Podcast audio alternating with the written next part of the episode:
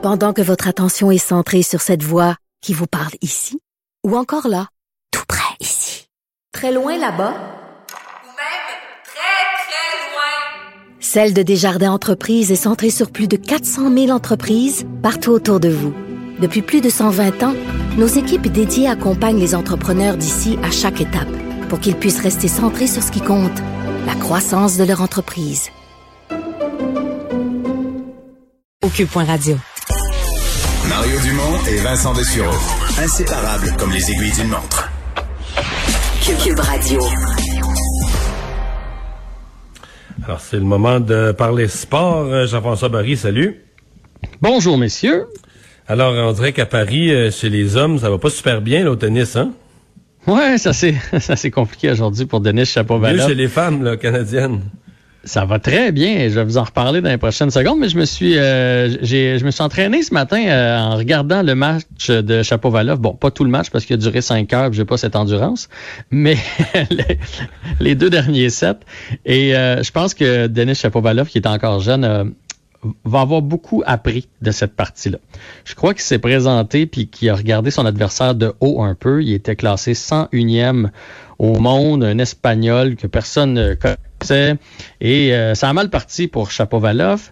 Et puis là, ben bon, tranquillement, il s'est remis à, il s'est remis à jouer. Là, il, a, il a repris le dessus. Mais l'Espagnol courait chaque balle. Et je te dis, là, il, il était impressionnant à voir aller sur le terrain. Puis on dirait que Chapovalov avait pas envie de ça. Lui, il avait envie là, de, de finir ça de façon expéditive. Fait que là, de temps en temps, il prenait des chances. Il était comme tanné que les échanges durent longtemps. Puis là, il mettait, des fois, il réussir des coups extraordinaires, mais de temps en temps, il mettait ça en dehors des lignes. Bref, il a fait beaucoup de fautes.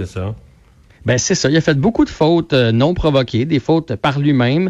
Euh, et là, ben il, il a réussi à pousser ça jusqu'à la limite. Et même à la limite, je sentais pas l'urgence de Chapovalov, qui avait toujours les devants sur son service. Ça allait bien. Il avait réussi à briser son adversaire au, au cinquième set.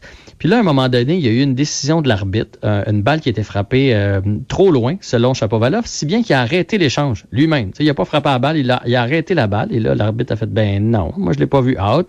Là, euh, quand c'est en- sur terre battue comme ça, l'arbitre descend, ils vont voir la trace de balle dans- Ouais, sur le sable. Et l'arbitre a maintenu sa décision. Et là, là, ça l'a complètement déconcentré. C'était 5-4 à ce moment-là. Et finalement, il s'est fait remonter et il a perdu au cinquième set. Euh, c'est plate, c'est triste, mais c'est le genre de défaite, je pense, euh, qui va euh, faire de lui un meilleur joueur de tennis dans l'avenir. Ouais, parce que chez les femmes, euh, on a parlé d'Eugénie Bouchard qui est passée, mais l'autre canadienne, Fernandez, Léla Fernandez aussi, là, ça va bien.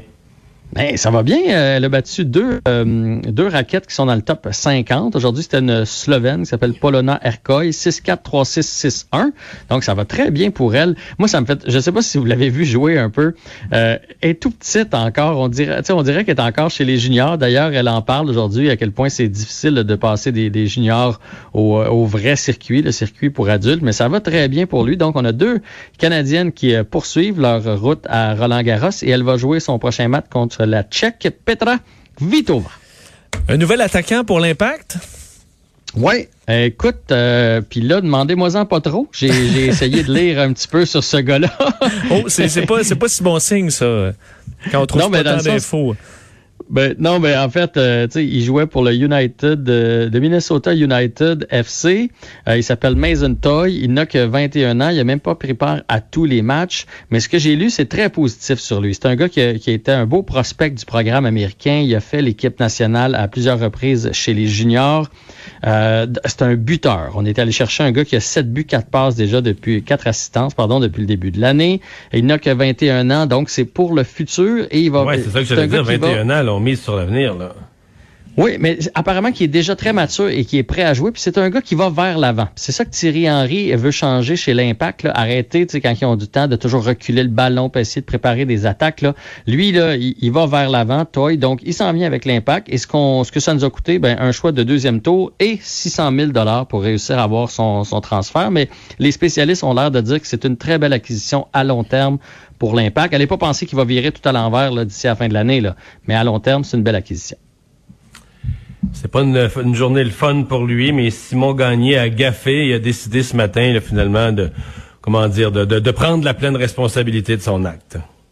Oui, il s'est pas battu bien ben longtemps. En fait, ce qui s'est passé le 31 juillet, il est allé chez des amis, soirée bien arrosée. Il avait, il avait même pris euh, euh, un, un, transport, euh, je sais pas, un taxi ou quelque chose comme ça là, pour, pour se, se rendre, pour changer d'endroit. Je sais pas trop. Là, je pense qu'ils sont allés à J'ai deux lu ça, mais endroits j'ai pas compris parce que techniquement, si tu prends un taxi pour te rendre, là, t'as pas de char? Ouais, mais l'impression que j'ai eue, c'est que, mettons, moi, je vais chez vous, puis là, on décide d'aller chez Vincent. Puis là, ben, pour aller chez Vincent, on prend le taxi. Pour revenir chez vous, ben, on reprend le taxi. Mais, mais là, je fais comme, ah, j'habite à côté, je vais reprendre la voiture pour revenir Ah, à la maison. Et c'est, et c'est là qu'il s'est fait prendre avec le double là, ouais. de la de- le double de la Ben- limite euh, permise. Mais ça arrive, ça, que c'est t'as pas plus de jugement quand t'es complètement à jeun, là, puis euh, c'est ça, ça disparaît. ça arrive, tu dis, parle-en aux joueurs du Lightning de Tampa Bay présentement qui, qui font boire les fans dans la Coupe Stanley comme s'il n'y avait pas de COVID cette année. C'est incroyable. J'ai vu des images hier, ils étaient tous un en arrière de l'autre, faisaient la file pour boire dans la Coupe. Il va y avoir des cas à Tampa Bay tout à l'heure. Mais bref, euh, ça nous est tous déjà arrivé dans la vie. Il s'est pas, euh, il, il s'est pas battu aujourd'hui, là. Il a dit, je plaide coupable, euh, je suis pas fier de ce que j'ai fait, j'assume les responsabilités, je vais m'assurer que, mm, de mettre mes, enfants dans le droit chemin, qu'ils répètent pas mes erreurs. Et il n'y a pas de permis pour la prochaine année. an. puis- Ouais, c'est ça. ouais, il y a 2000 dollars d'amende, mais ça, je pense pas que ça va le déranger. Ouais. Ben, ben. Et euh, c'est le fun de parler un peu du CH. Et là, on en sait plus sur le repêchage.